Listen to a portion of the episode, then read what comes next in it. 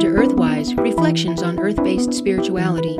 I'm Anu Dudley with a piece about Porcupine, Wise Woman of the Woods.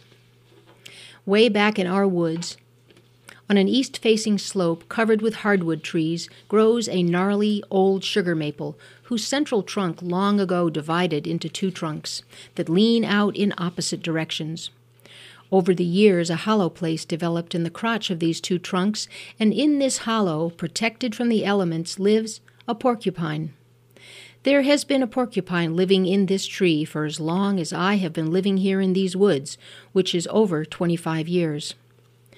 You can tell something is living there because of the large pile of droppings that builds up at the base of the tree. Every year I shovel up a few buckets of this, these droppings to fertilize my blueberry patch and each year I climb up into the maple to see if the porcupine is at home. Sometimes I am rewarded with the sight of glinting black eyes. In the winter, when layers of snow cover the ground around the tree, you can see the characteristic track of the porcupine.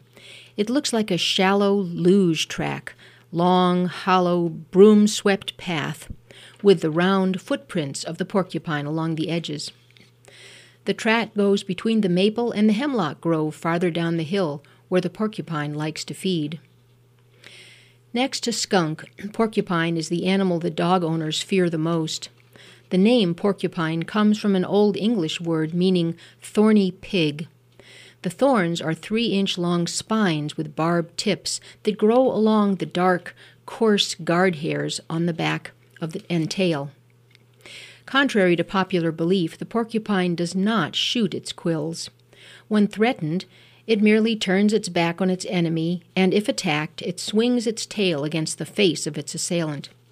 The quills easily detach when disturbed, and the fine barbs easily embed themselves in the flesh of the attacker, gradually working their way deeper and deeper, unless quickly removed by the exasperated dog owner. And believe me, I speak from experience. But porcupines cannot take the blame for these unfortunate encounters, for these animals are gentle and passive and sociable by nature, getting along well with their forest mates. Fishers and mountain lions are their only natural predators.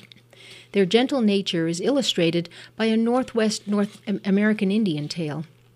One winter, Grizzly Bear summoned all the large wild animals. She wanted them to join together and asked the Creator to give them much colder winters so that human hunters would stay in their own homes and not hunt. All the large animals agreed this was a good request. Then Wolf said, we ought to invite all the small animals to join to make their petition to the Creator even stronger. After making their case to the small animals, Grizzly Bear asked, What do you think of this matter? After they had been silent for a while, Porcupine rose and said, Your strategy is good for you because you have plenty of thick fur for the most severe cold. But what about the insects and the birds? They have no fur at all to keep them warm. How can insects and small animals get food if winters are colder? Therefore, I say, don't ask for more cold. The large animals did not want to listen to Porcupine.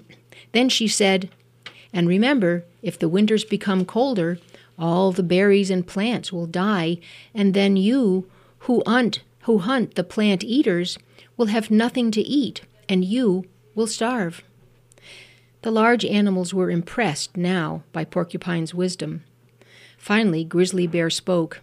It is true what Porcupine has said. Then all the animals chose Porcupine as their wise woman leader. After they had all agreed that the cold in winter should be the way it is now, they returned to their homes. And that is why, when other animals take to their dens in winter, Porcupine does not hide, but goes about visiting her neighbors to see that they are all safe and warm. One afternoon in winter, I was walking in the woods and saw a porcupine on the side of a tree chewing the inner bark.